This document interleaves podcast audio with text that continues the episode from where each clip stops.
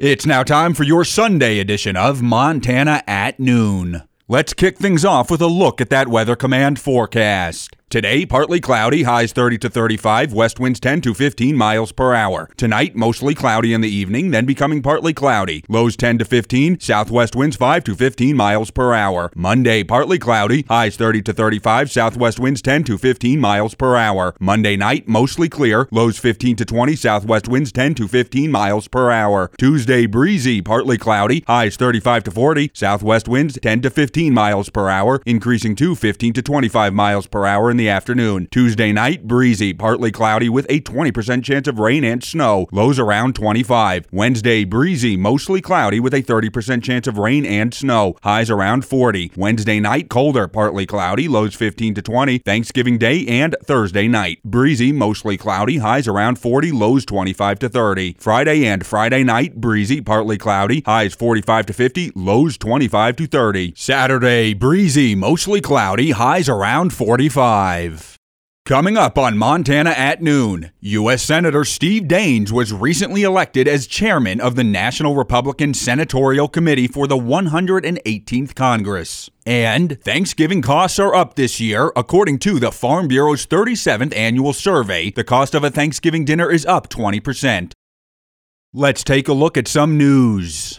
An agricultural trend is happening in Montana, according to Paul Niebauer, a local producer, owner of PM Custom Grazing, and board chair for the new meat processing cooperative in Havre. The trend is of farmer and rancher owned cooperatives. Paul believes that the new co op opening in Havre is a continuation of that trend. So, Montana has a really rich history of cooperative work, especially in the agricultural sector and with our rural electric co ops. So, within Montana, Uh, you know, that's this is sort of the continuation of a trend. And for me personally, one of the things that I value most about being a resident and a citizen of the state is how deeply entrenched the cooperative ethic is in our laws and the way that we organize ourselves as a rural community. For more information regarding the cooperative opening in Havre, tune in to Saturday and Sunday editions of Insight.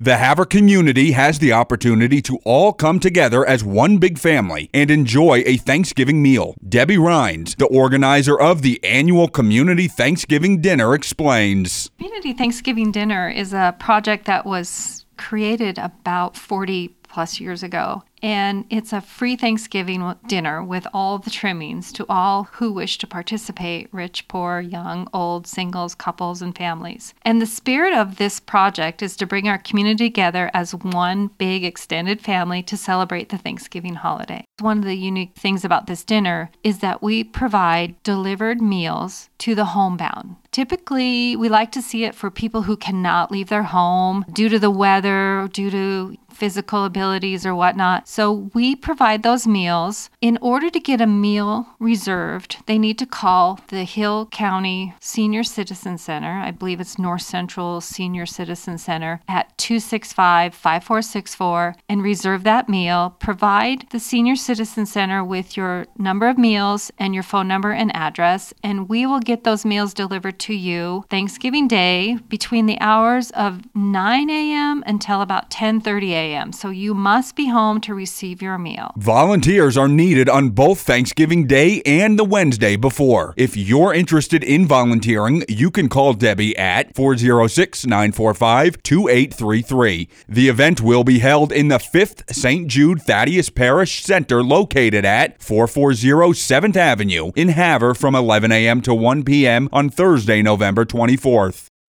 U.S. Senator Steve Daines was recently elected as chairman of the National Republican Senatorial Committee for the 118th Congress. The NRSC acts as the official campaign organization for Republican senators with a mission to aid in the support and election of Republican Senate candidates across the nation. November is Native American Heritage Month. It originated when George H.W. Bush signed a congressional joint resolution establishing the month and called upon governments, interested groups, organizations, and the people of the United States to observe the month. Every subsequent president has affirmed the proclamation. A few interesting facts about Montana Native American history that you may not know are as follows Montana is home to one of the largest collections of pictographs and petroglyphs anywhere in North America. There is a site called Bear Gulch near Lewistown that has over 1,200 distinct features, some of which are approximately 2,000 years old. Montana is also home to the largest collection of Clovis artifacts in the world. The Clovis culture is a prehistoric culture named for distinct stone and bone tools. The artifacts were found in Montana's Shield Valley in the 1960s, along with fossilized bones of a small child estimated to be about 12,500 years old. The site has helped to shape our understandings of the first Montanans as well as American Indians as a whole.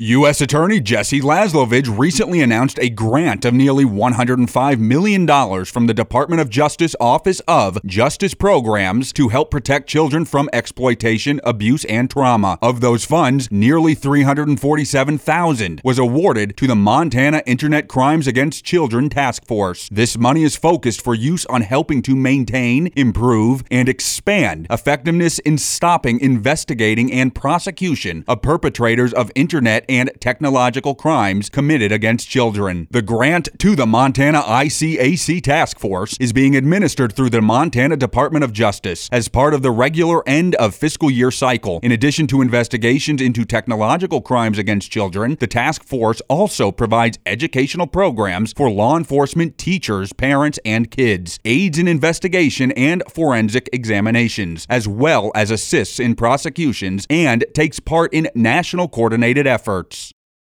Now, let's turn it over to Jeremy Powers for your weekend sports update.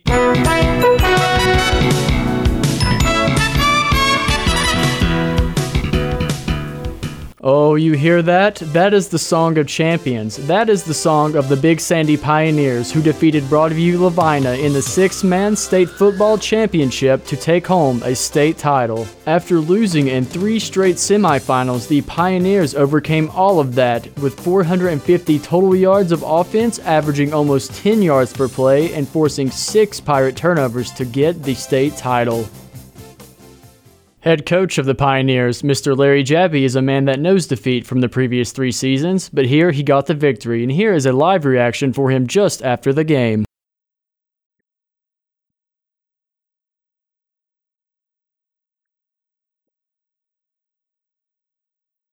Quarterback of the Pioneers, Mr. Braden Klein, is another man who was with his head coach through the three defeats, but he did not let this opportunity pass him by lightly. He threw for 231 yards and six touchdowns. Let's hear from Mr. Klein.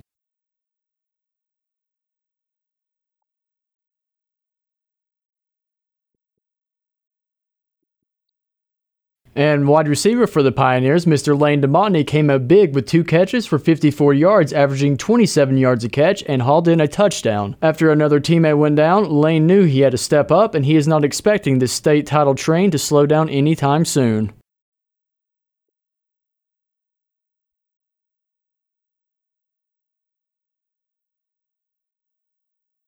Senior linebacker for the Pioneers, Rusty Gasfoda, played his final game and reflects and talks about what this championship means to him.